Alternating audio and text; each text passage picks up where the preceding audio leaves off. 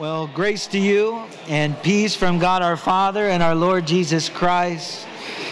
This morning, as we continue our worship in the Word, can we take a few moments to bow in prayer and then we'll dig into it? Heavenly Father, we come together rejoicing in our hope in Jesus Christ. In life and in death, that is our confession. Our hope is in Jesus. Father, this morning as we continue our worship in your word, we pray, Lord, that you would give us hearts that are not hardened but softened to the truth therein. We pray, Lord, what we know not, that you would teach us, what we have not, give us, and who we are not in Christ, that you would make us. We pray this in Jesus' name. Amen. There's an Irish blessing that goes like this May the road rise up to meet you. May the wind always be at your back. May the sun shine warmly on your face. May the rain fall slowly and gently on your fields. And until we meet again, may God hold you in the palm of his hands. You know, I like that blessing, and that blessing is a good description of what it feels like to be blessed. But the question I want us to consider this morning is what do you do in seasons of life and difficult days when life feels more like a burden than a blessing?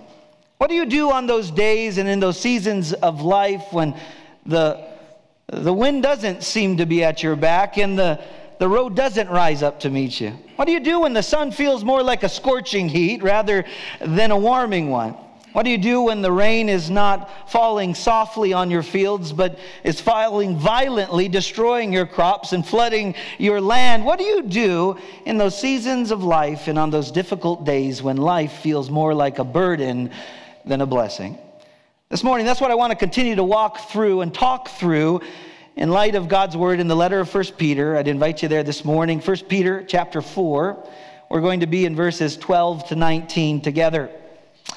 Uh, the letter of First Peter that we've been reading, that we've been studying, is a letter that invites us to see suffering through the lens of Scripture, to see suffering through the perspective of heaven, see suffering from the perspective of God.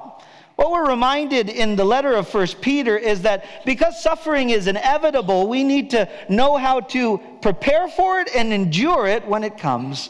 And so, as we consider the perspective of God concerning suffering that we may experience, adversity that we may go through in this world, I want to take some time to talk on this. How does God use our pain to accomplish his purposes? How does God use our pain to accomplish his purposes. As you make your way there in your Bibles, 1 Peter 4, Peter is writing to a people, as we've been talking about, who are facing growing pressures of persecution growing hostility from the culture around them. And these are individuals who feel more burdened than blessings because, feel more burdened than blessed because of that. Yet Peter instructs them and encourages them to see things from God's perspective and see God's purpose behind their pain as we do this morning. Would you stand in honor of the reading of the word? How does God use our pain to accomplish his purposes? Beginning in verse 12, we read this Beloved, do not think it strange concerning the fiery trial which is to try you as though some strange thing happened to you, but rejoice to the extent that you partake of Christ's sufferings, that when his glory is revealed, you may also be glad with exceeding joy. If you are reproached for the name of Christ, blessed are you, for the Spirit of glory and of God rests upon you. On their part, he is blasphemed, but on your part, he is glorified. But let none of you suffer as a murderer, a thief, an evildoer, or a busybody in other people's matters. Yet if anyone suffers as a Christian, let him not be ashamed, but let him glorify God in this matter. For the time has come for judgment to begin at the house of God. And if it begins with us first, what will be the end of those who do not obey the gospel of God? Now, if the righteous one is scarcely saved, where will the ungodly and the sinner appear? Therefore, let those who suffer according to the will of God commit their souls to him in doing good as to a faithful creator. The word of the Lord, you all may be seated in the presence of God this morning. This morning, I want to take some time in light of our text to talk about how God uses our pain to accomplish his purposes. Uh, as we walk through our text this morning, the first thing we're going to see in verses 12 to 13 is God uses our pain to strengthen our faith. As you open the text in verse 12, we see how God strengthens our faith in times of adversity, in times of suffering, even in times when pressures of persecution surround us by means of reminding us that we are beloved. As we said earlier, Peter is writing to a people who feel more burdened than they feel blessed. But Peter doesn't take the opportunity to remind them how they feel. Peter takes the opportunity to remind them of who they are in Christ. He reminds them that they are beloved. You know, times of suffering, adversity, and difficulty are often the times when we find ourselves questioning God the most. God, why me? God, why are you allowing this suffering to be experienced by me and my family and my loved ones. And so we question God's love for us and we question God's cares for us in times of adversity. And Peter focuses not on how we feel burdened, but reminds us in the midst of the adversity, you are loved and you are cared for by your Savior. Peter doesn't just remind them of God's love for them and God's care for them, but his love and care for them as well. Can I take a moment to encourage us in the body that there are times when we find ourselves suffering in silence, suffering in isolation? We express our need before the Lord, but we don't all, always give the fellow brothers and sisters in Christ the opportunity to help bear our burden and carry that weight that we're carrying. May I encourage you in light of these instructions as Peter, writing through the inspiration of the Holy Spirit, reminds these believers that they are beloved in the face of adversity, loved by God, but also loved by Him, and therefore loved by the brethren that if ever you are facing adversity, don't suffer in silence, don't suffer in isolation. Find those in the body that you can be transparent enough with to help carry the load, to help bear your burden, and to help care for you and love you as God allows fellow believers in the church to minister in that capacity. And so Peter begins and he reminds these believers they are beloved, loved and cared for by God, loved and cared for by Him, and therefore it follows loved and cared for by fellow believers in the church. If ever you and I have an opportunity to minister to a fellow brother or sister in Christ in a season of adversity, experiencing suffering, experiencing various trials of many kinds, what a wonderful opportunity we have to remind them when they question it the most that God loves them and God cares for them, and that you love them and that you care for them. In times of adversity and suffering, sometimes we say, I don't know what to say, I don't know what to do. Simply be present and remind them God loves you and I love you. God cares for you and I care for you. Peter first reminds us God strengthens us through our pain by reminding us that we are beloved even in times of adversity. Secondly, by giving the instruction to respond to suffering, to respond to fiery trials by expecting them, not being surprised by them. Expecting trials, fiery trials, and suffering and adversity instead of being surprised by them. Uh, as we read the text in verse 12, we see that we are not to be surprised first with the reality of suffering that we may face. Verse 12 puts it this way Beloved, do not think it strange concerning the fiery trial, which is to try you as though some strange thing has happened to you. Christians and believers are reminded that it should not be a surprise to us that we suffer, it should be a surprise to us if we ever don't. Jesus tells us in the Gospel of John, chapter 15, because they persecuted me, they will persecute you. In 2 Timothy 3, verse 12, yes, all those who desire to live godly in Christ Jesus will suffer persecution. The surprise should not be that we not suffer. The surprise uh, that we the surprise should be that we that, that we do not suffer. The surprise should not be that we do suffer. And so he reminds us that we should not think it's strange that we should experience the reality of suffering.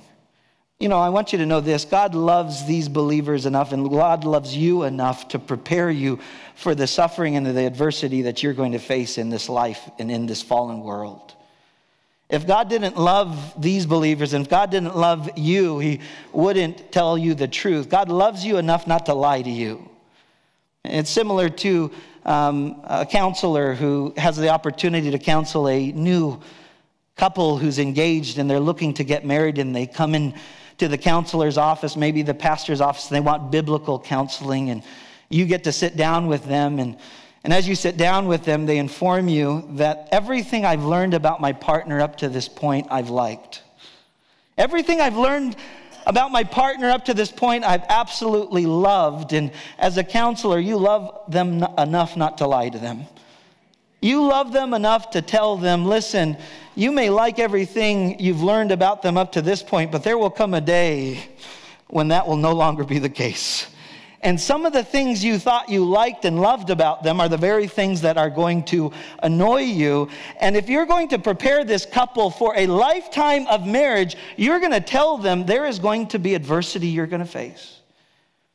There's going to be struggles you're going to walk through together. You're going to walk through hard seasons of life together, but if Christ is at the center of your marriage, He is the one who's going to get you through to the other side. And so you love them enough not to lie to them, to tell them that, yes, you may experience suffering and you're going to bear one another's burdens as you do, but God is at the center of that marriage. A coach cares enough for his athlete that he will not lie to them. You know, today maybe you had trouble getting to church this morning because there's a Eugene Marathon going on. There are runners running throughout the streets here in Springfield and in Eugene. And if you were to be find yourself being coached uh, in order to run a marathon, the, the coach would like you enough, would love you enough not to lie to you, to, to tell you that, that in order to run the race on the race day and get to the finish line, you've got to prepare and endure and experience suffering along the way. You know, somebody doesn't just wake up and say, okay, this morning I've decided to run 26.2 miles. No, it, it takes time to build up to that. You start one week on six miles, you go up to eight miles, you go up to 12 miles, but every time you increase your endurance, you're going to experience suffering along the way. But as you go through that suffering, what motivates you to get to the end is that finish line when you receive the prize and you get done with the race. God loves us enough not to lie to us. In this world, we will experience suffering. We should not be surprised by the reality of suffering. We should expect it. Secondly, we shouldn't be surprised by the intensity of suffering and the variety of suffering. Notice how the kind of suffering is described here. Not only should we be prepared for and expect the reality of suffering, but the, the kind of suffering, the intensity of it, fiery trials. We're talking about painful ordeals. The extent of suffering these individuals are experiencing are pressures of persecution that are not going to get better, but are going to get progressively worse. And yet, they are to prepare for the intensity of suffering. You and I may experience intense suffering in this life, in the fallen world that we live in. Expect it, don't be surprised by it. Not just the intensity, but the variety. If we go back to chapter 1, in verses 6 to 7, Peter wrote this In this you greatly rejoice, though now for a little while, if need be, you have been grieved by what? Various trials. There are a variety of trials, a variety of difficulties that you may face in this world. Verse 7 says that the genuineness of your faith, being much more precious than gold that perishes, though it is tested by fire, may be found to praise, honor, and glory at the revelation of Jesus Christ. The kind of suffering we may experience is to be expected in terms of intensity and variety. But also, thirdly, don't be surprised, but expect the source of suffering. Now, for these believers, if we go back to chapter 4, verse 4, Peter is writing to these believers who were once in the world. And those who were once their friends are the very ones who now slander them. And the reason they slander them, they're surprised by the fact that you are no longer living the same way you once lived because they want you to join their sin so that you'll justify it in their eyes. And what they end up doing when you don't continue to live the same old lifestyle is they may slander you, they may ridicule you, they may mock you, they may isolate you, but don't be surprised by the source of your suffering. In this world, you may experience suffering in your own family. You may experience suffering for the cause of Christ in the workplace. You might experience suffering from government authorities. For them, in the years ahead, as Nero comes to, comes to power and continues to go about his business, he's going to literally put these Christians to death. Use them as candlesticks in his garden, burning them at the stake, burning them alive in order to light up his garden at night. Don't be surprised by the source of your suffering. And then, fourthly, expect, don't be surprised by the purpose of your suffering. What is the purpose? We read that verse 12. Beloved, do not think it strange concerning the fiery trial, the painful ordeal, which is to what? To try you. God uses pain through suffering that we experience in our lives to strengthen our faith. He allows adversity and struggles, pressures of persecution in order to strengthen our faith, to try us, to test us. This is the same language used of gold that passes through refining fire. When gold is passed through the refining fire and the heat of that refining fire, it is tested and it is refined as it is purified of any impurities in the process. You and I go through fiery trials. You and I go through painful ordeals as a means by which God tests our faith and purifies our faith, and in doing so, strengthens our faith. So that after we've gone through the fiery trial, after we've gone through the painful ordeal, we, may come, we might come out stronger and purified on the other side. And some people think that suffering is a reason that God is not present, but, but when you experience suffering, it is not a sign of God's absence, it's a sign of God's purifying presence. And God is working through that trial, working through that suffering, working through that adversity, using that pain to strengthen your faith and to strengthen my faith. And so we see the purpose behind the pain. And so God strengthens our faith by reminding we, us we're beloved. He strengthens our faith by means of the command to expect suffering, don't be surprised by suffering. And then thirdly, he strengthens our faith by giving us a reason to rejoice in the face of adversity, in the face of suffering. Peter continues in verse 13, and he begins with the word but, a conjunction of contrast that says, instead of being surprised by it, I want you to rejoice in it. Now, if you're going through a season of suffering and you still know these verses, you know James as well, it's never easy to hear rejoice in suffering. But this is the encouragement to us as believers. It doesn't tell us to rejoice for suffering, it tells us to rejoice in suffering. I don't know about you, but I'm never rejoicing in the fact that I'm experiencing pain and excruciating pain in times of intense suffering.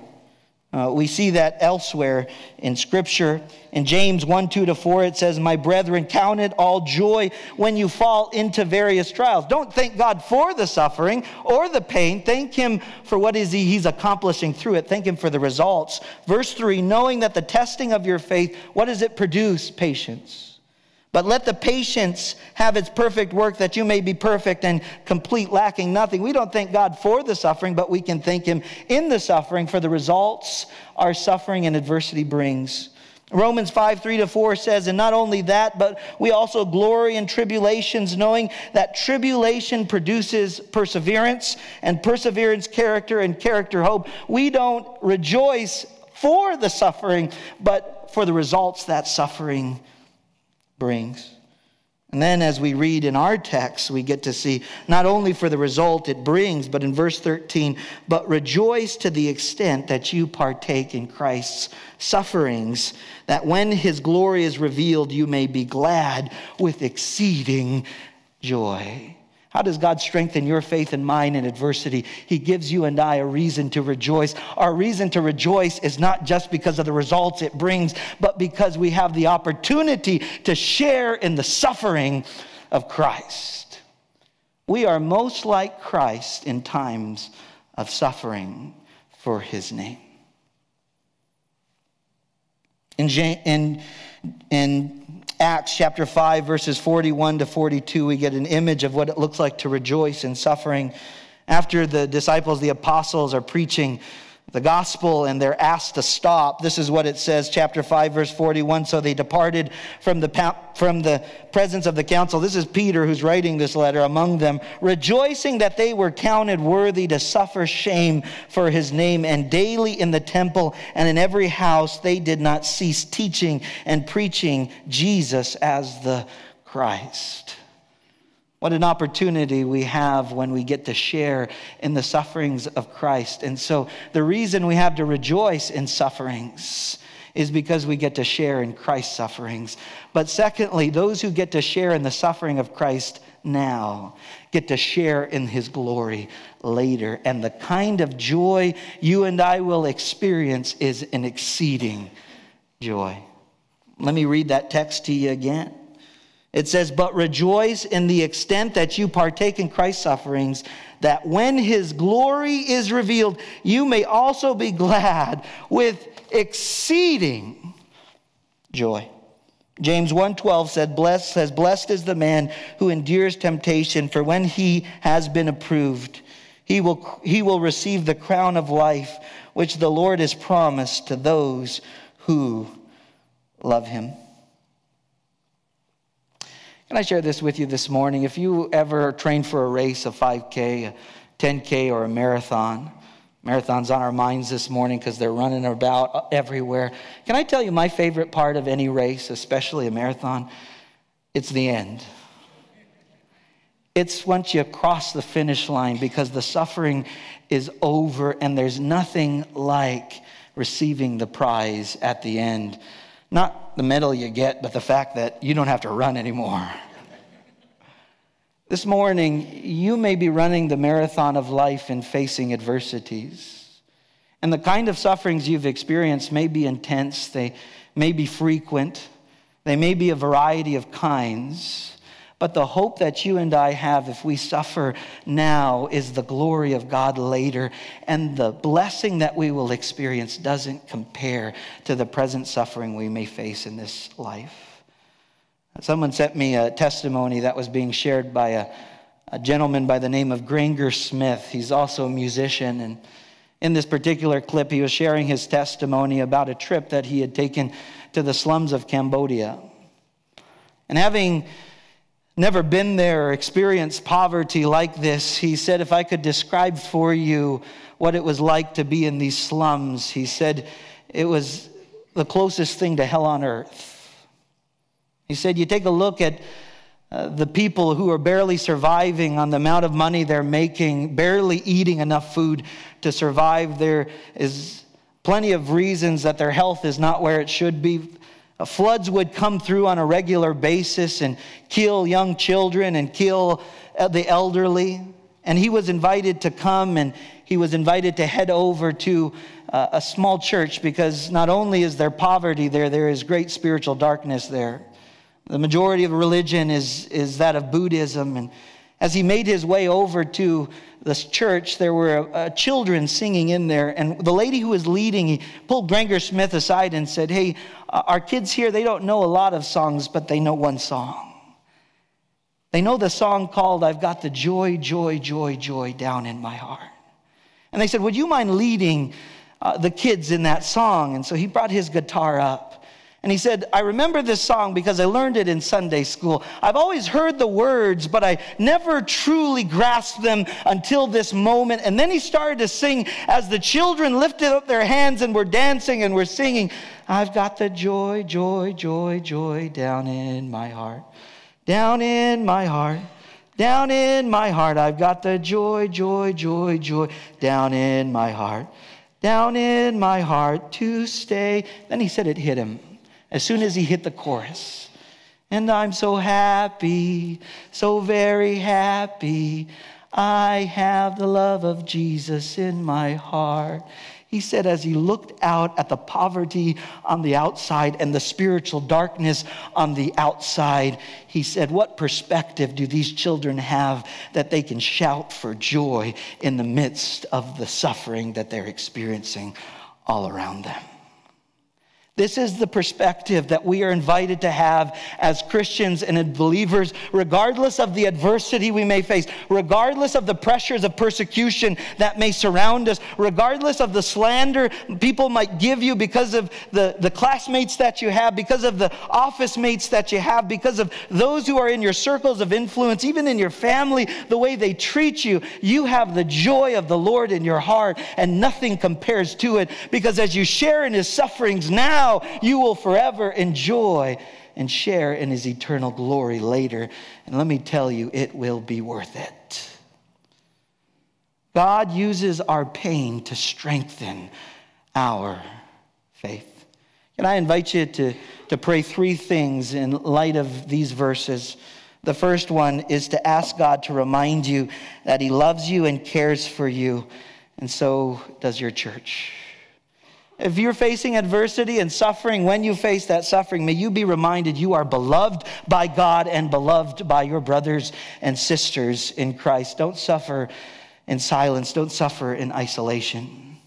Secondly, I, I pray that we could pray that, that God would help us suffer well, knowing that suffering is to be expected. We should, not be, we should not be surprised when we suffer. We should be surprised if we don't. And then, thirdly, that we would ask God to fill our hearts with the joy of sharing in his suffering now and the joy of sharing in his glory to come because there will, there will be nothing like it.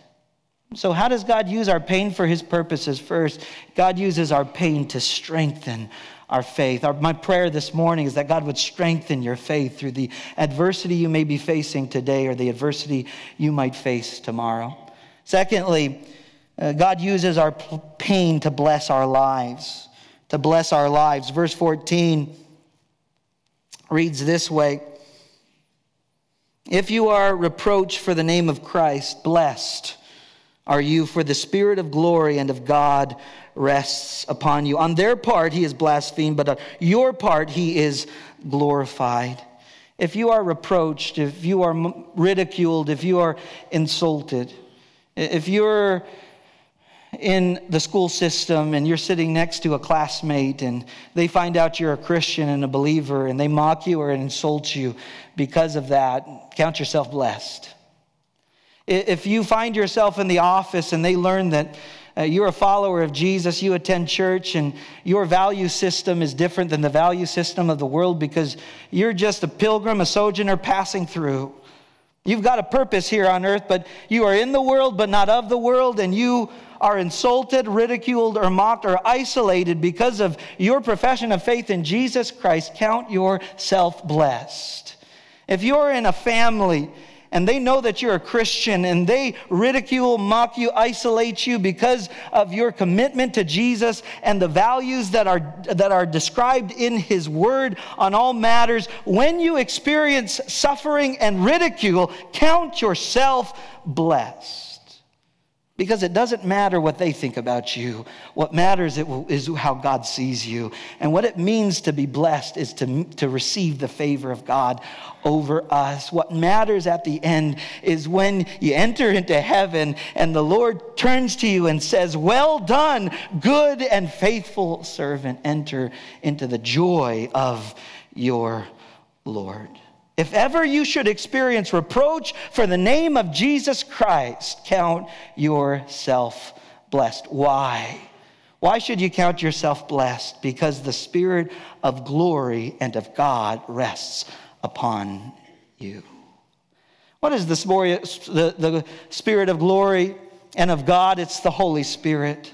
What we're reminded of here in this text is that in times of suffering, God, knowing that the Holy Spirit indwells us as believers, blesses us in a unique and powerful way to help us endure suffering when it comes upon us. Consider yourself blessed because the Holy Spirit rests upon you. Any of you go to the gym and work out you ever find yourself on the bench press, you put some weight on there and uh, you bench press a number of reps. And after you bench press it, maybe you want to try to bench a little bit more.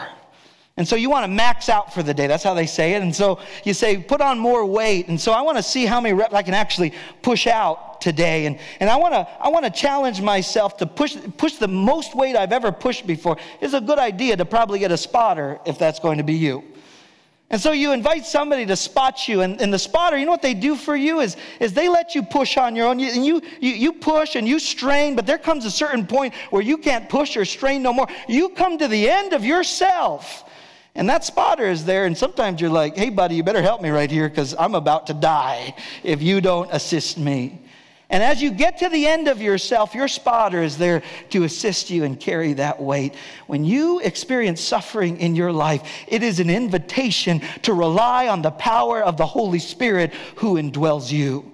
Suffering is an opportunity to be reminded of our deficiency and our inability to carry the weight on our own and to rely on the power of the Holy Spirit who resides in us. I don't know about you, but when I read about stories in the scriptures of guys like Stephen, or you read about the martyrs of the faith throughout Christian history, I can't think to help but think to myself, God, I don't know if I would stand firm in the face of that trial, that fiery trial, that tribulation, literally when you're being burned at the stake. But you know what God tells you in that moment? His grace is sufficient for you. Because in those trials, in those tribulations, his strength is made perfect in weakness as the Holy Spirit of God enables and empowers you. Let me read to you in the book of Acts, Stephen. And you really get a picture of, you really get a picture of, of the Spirit of glory and of God being described here. Acts chapter 7, verse 54. It says this When they heard these things, they were cut to the heart and they gnashed at him with their teeth. But he, being full of the Holy Spirit, relying on the Spirit, gazed into heaven and saw the glory of God and Jesus standing at the right hand of God. God gave him a supernatural strength in this moment and said, Look, I see the heavens opened and the Son of Man standing at the right hand of God. Then they cried out with a loud voice, stopped their ears, and ran at him with one accord. And they cast him out of the city and stoned him. And the witnesses, laid down their clothes at the feet of the young man named Saul. And they stoned Stephen as he was calling on God and saying, Lord Jesus, receive my spirit. Then he knelt down and cried out with a loud voice, Lord, do not charge them with this sin. And when he had said this, he fell uh, asleep. Do not repay evil for evil. We saw that elsewhere in Scripture. How can you stand firm in the face of a fiery trial like this in persecution, relying on the Holy Spirit because that's what suffering gives you an opportunity to do? And you hear what he says, right? You hear what Stephen prayed? God, don't hold this sin against them. Do you know who was among the crowd who was holding the clothes of those, their outer garments, so that they had full ability to throw these stones at Stephen? You know, you had to take off the outer garment. I mean, if you're going to really stone a guy, you need to, somebody to hold on to your, your, out, out, your outer tunic and so, in order so that you can really throw those stones. Who's holding that? Saul, whose name is also Paul. And how did God answer the prayer of Stephen? Well, one of the guys by the name of Saul, who is also known as Paul, is a man who would not only be saved for the cause of Christ, but would preach before Jews and Gentiles, before the ordinary and the extraordinary, preach the gospel before governing authorities. Only can you do that when you're relying on the power of the Holy Spirit. Why is that a benefit? Because you're not relying on yourself anymore. You're relying on God who's providing all things. C.S. Lewis was once asked, Why do the righteous suffer? And he answered, Why not? They're the only ones who can take it. This morning, that is so true. And the reason, in light of God's word, is because we rely on the Holy Spirit in those times of intense sufferings. And so, God uses our, our pain to strengthen our faith. God uses our pain to bless our lives. And then in verses 15 to 16, God uses our pain to examine our hearts, to examine our hearts. Verse 15 reads this way, but but let none of you suffer as a murderer, a thief, an evildoer, or as a, a busybody in other people's matters. Yet if anyone suffers as a Christian, let him not be ashamed, but let him glorify God in this matter. What we're reminded of here is to examine our hearts. And there are different ways that you can suffer. You can suffer unjustly, but you can also suffer justly. And what the invitation here is for Christians to do is to examine their hearts. And if you are experiencing some kind of suffering, and you're experiencing suffering not for the name of Jesus Christ and glorifying Him, then you better check yourself. And as you check yourself, as you examine your heart, these are the things you should not be suffering for, because if you are suffering for these, you deserve it. The text says um, in verse 15, but let none of you suffer as a murderer you kill somebody, you take someone else's life. Not only is that against the law of God, it's against the law within our, within our nation. And so, murder, a thief, an evildoer. Then he, he describes this third one, adds, puts them in the same category. He says, or as a busybody in other people's matters. In the same category as murderers, thieves, and evildoers, he says, don't be a meddler. Don't put your nose where it doesn't belong and be causing trouble where you shouldn't be causing trouble. And so, if you are meddling in other people's business and you are doing so not in glorifying the name of Jesus, you should check yourself, examine your heart. Psalm 139, 23 to 24 says, Search me, O God, and know my heart. Church, if you ever find yourself suffering, take time to say, God, am I suffering justly or unjustly? Because if I am suffering justly, make sure, Lord, I, I know how to correct this and help me to, to, to follow your path and what I need to do. Psalm 139, 23 Search me, O God, and know my heart. Try me and know my anxieties and see if there's any wicked way in me and lead me in the way of the everlasting. Examine your heart, check your heart, allow God to check your heart.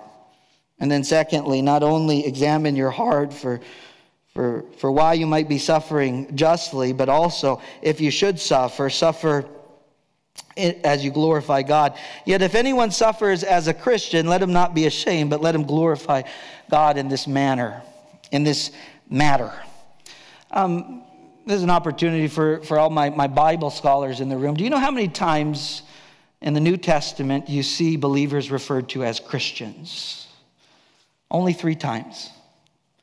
In Acts, two times, and in our text here, one time, the believers in the first century were often referred to as followers of the way, Jesus Christ. He's the way, the truth, and the life. And the reason believers were called Christians was actually used as a derogatory term. And so if there were individuals who were, who were Christians, they would, they would uh, call them Christians as they described them as little Christs. And so, even in this context, this is the, the, the, third time in Scripture outside of Acts where the word Christian is used to describe believers. What a wonderful way to be described as little Christs reflecting who Jesus is, sharing in his suffering now so that we can share in his glory later. And if you suffer, may you do it to the glory of God. As you take time to examine your heart, can I give you two questions to ask yourself in regards to suffering you may face? And I encourage us, even when you say, you know, I am suffering unjustly, I am suffering for the name of Jesus, ask these two questions if you have the opportunity. The first one is this Is this trial due to some sin in my life? Am I experiencing suffering because of an attitude, an affection, or an action that is outside of God's will in accordance with His word? Am I suffering because of sin in my life? Secondly, can I glorify God through this trial? Because if you think I can't glorify God through this trial because I've messed up or I'm meddling in people's business or I'm not doing what I should be doing, take time to answer those two questions. But if you are suffering unjustly, if you are suffering for the name of Jesus Christ, do it to the glory of God. God uses our pain to examine our, our hearts. You know, a Dietrich Bonhoeffer is a, a good example of, of an individual who suffered for the name of Jesus Christ, but did so enabled and empowered by the Holy Spirit. On April 5th, 1943, Dietrich Bonhoeffer was arrested and imprisoned by the Gestapo for his resistance to the Nazi regime in Germany. For several years, he had spoken out against the Nazis, and eventually it caught up with him. As he saw his country sliding into the abyss, he felt that he could not remain silent. Two years later, only a few weeks from the end of World War II, he found himself at Buchenwald concentration camp facing the death, the death sentence. On Sunday, April 8th, he led a service for other prisoners. Shortly after the final prayer, the door opened and two civilians entered. Prisoner Bonhoeffer, come with us, they said. Everyone knew what that meant the gallows. Quickly, the other men said goodbye to him. An English prisoner who survived the war describes the moment. He took me aside and he said, This, this is the end, but for me, this is the beginning of life. The next day, he was hanged at Flossenburg prison. The SS doctor who witnessed his death called him brave and composed and devout to the very end. Through the half open door, I saw Pastor Bonhoeffer still in his prison clothes, kneeling in fervent prayer to the Lord his God. The devotion and evident conviction of being heard that I saw in the prayer of this intensely captivating man moved me to the depths.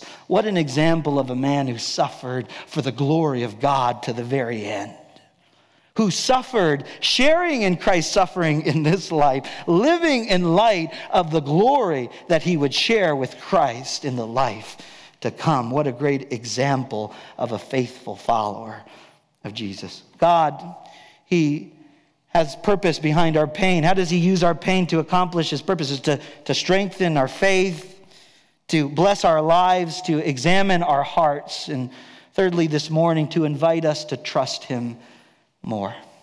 He uses our pain to invite us to trust Him more. I'd like to suggest this morning, in light of our text, God allows us to experience pain through adversity and suffering, even pressures of persecution, in order to do for us what pleasure could never do for you and for me. Pain can do for us what pleasure cannot. How did God use this pain? First, He used this pain to purify His church and to judge the world. We read about that in verse 17. It says, For the time has come for judgment to begin at the house of God. And if it begins with us first, what will be the end of those who do not obey the gospel of God? When it says, For the time has come for judgment to begin at the house of God, the kind of judgment that is being referred to here is the purifying suffering that his church goes through. And so, the, the purpose of this judgment, in which we experience suffering for the cause of Christ, is an opportunity to test our faith and to purify our faith of any impurities. And what Peter is saying through the inspiration of the Holy Spirit, if God was, un, was willing to judge his church and not allow them to continue with these impurities and bring them through this process of sanctification, how much more, what terrible will it be for those who reject the gospel and who fail to receive Jesus as their Savior and their Lord?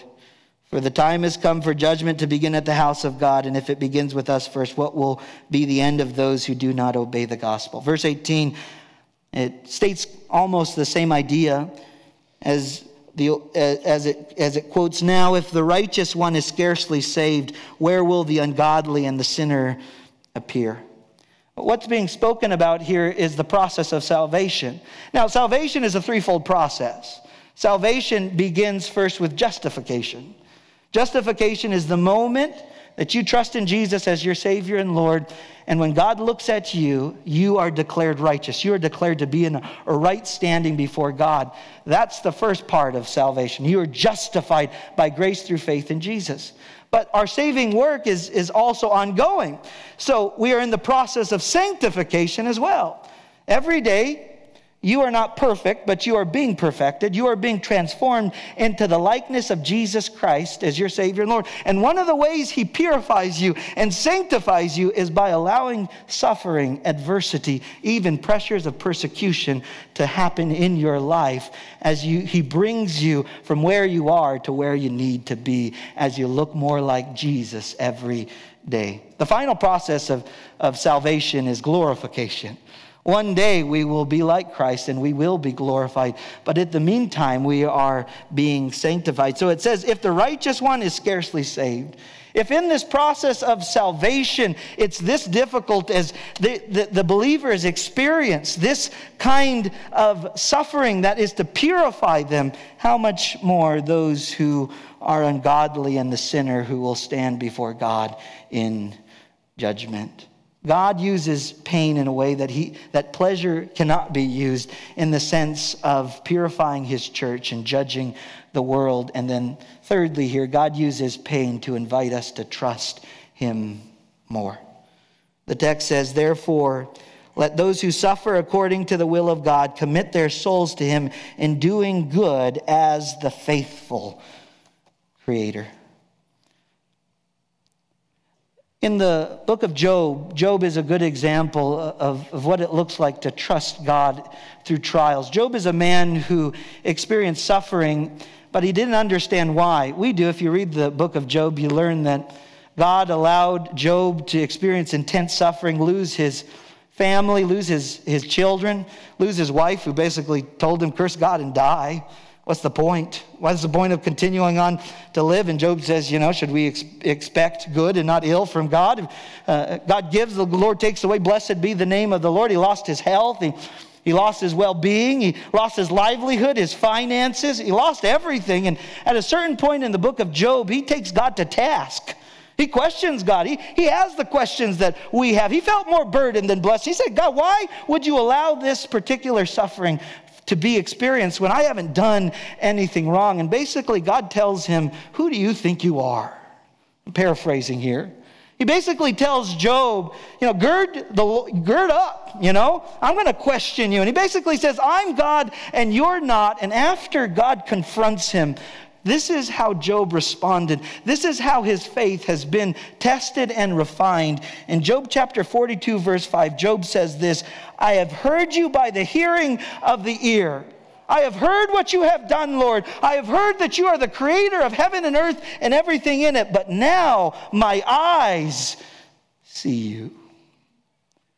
Job is an example of a man whose faith has been tested and whose faith has been refined through the suffering he has experienced. And while Job didn't get a lot of his, his, his questions answered, he got the one question answered that he needed that God provided his presence all throughout his trial and his tribulation. And Job says, Now I see you. This morning, I want to invite you, if you are experiencing any adversity or suffering, trials of tribulations, pressures of persecution, to lean in to God, to experience what it looks like to trust Him fully, to, to come to the end of yourself so you can rely on the power of His Holy Spirit, so you can conclude like Job I've heard about you, but now I see you as you are. Can I tell you, in that moment when you hit rock bottom, the only thing that you can grab is the rock of Jesus Christ. What a blessed moment that is because you're not relying on yourself anymore. You may have read about him, his faithfulness and his trustworthiness, but now you experience it. And it's not just something you read about, it's your personal relationship with him.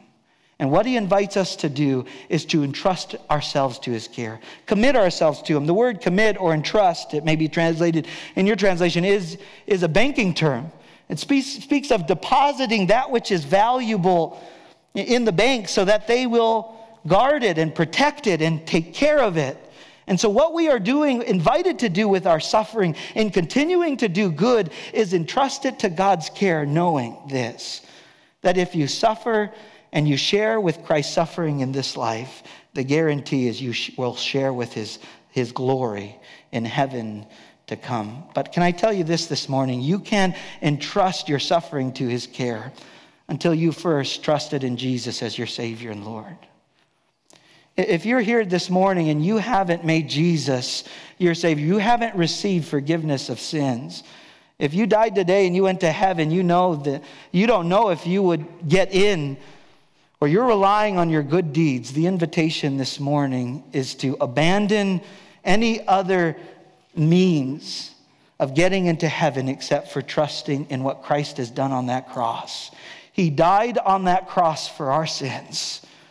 He paid the debt that we owe, and He provided a path for us to be reconciled back to a holy God because of the separation of our sin. Today, this morning, is the day of salvation. If you haven't trusted in Him, I want to invite you to do that. And as you entrust yourself to Him, as you receive salvation, and trust any suffering that you may experience as well. Never forget, God has a purpose behind your pain. Allow Him to strengthen your faith. Allow Him to bless your life. Allow Him to invite you to trust Him more. Can we pray? Father in heaven, my prayer is for all of us this morning, knowing that suffering is inevitable. For those who are facing great adversity, trials, tribulation in their life today, or if they should face it tomorrow, I pray, Father, in the midst of suffering, they would have the same testimony of as Job God, we've heard of you and what you've accomplished and what you've done, but Lord, we want to see. We want to experience what it's like to rely on the power of the Holy Spirit to provide for us everything we need in this life to live for you. Father, if there's someone here this morning who has never trusted in Jesus as their Savior and Lord, and wants this morning to just put words to the, the, the, change that has occurred in their heart. I pray that they can express this aloud. Father, you know, I recognize that I'm a sinner. I was born into this world separated from you, God. But I know that's why Jesus came.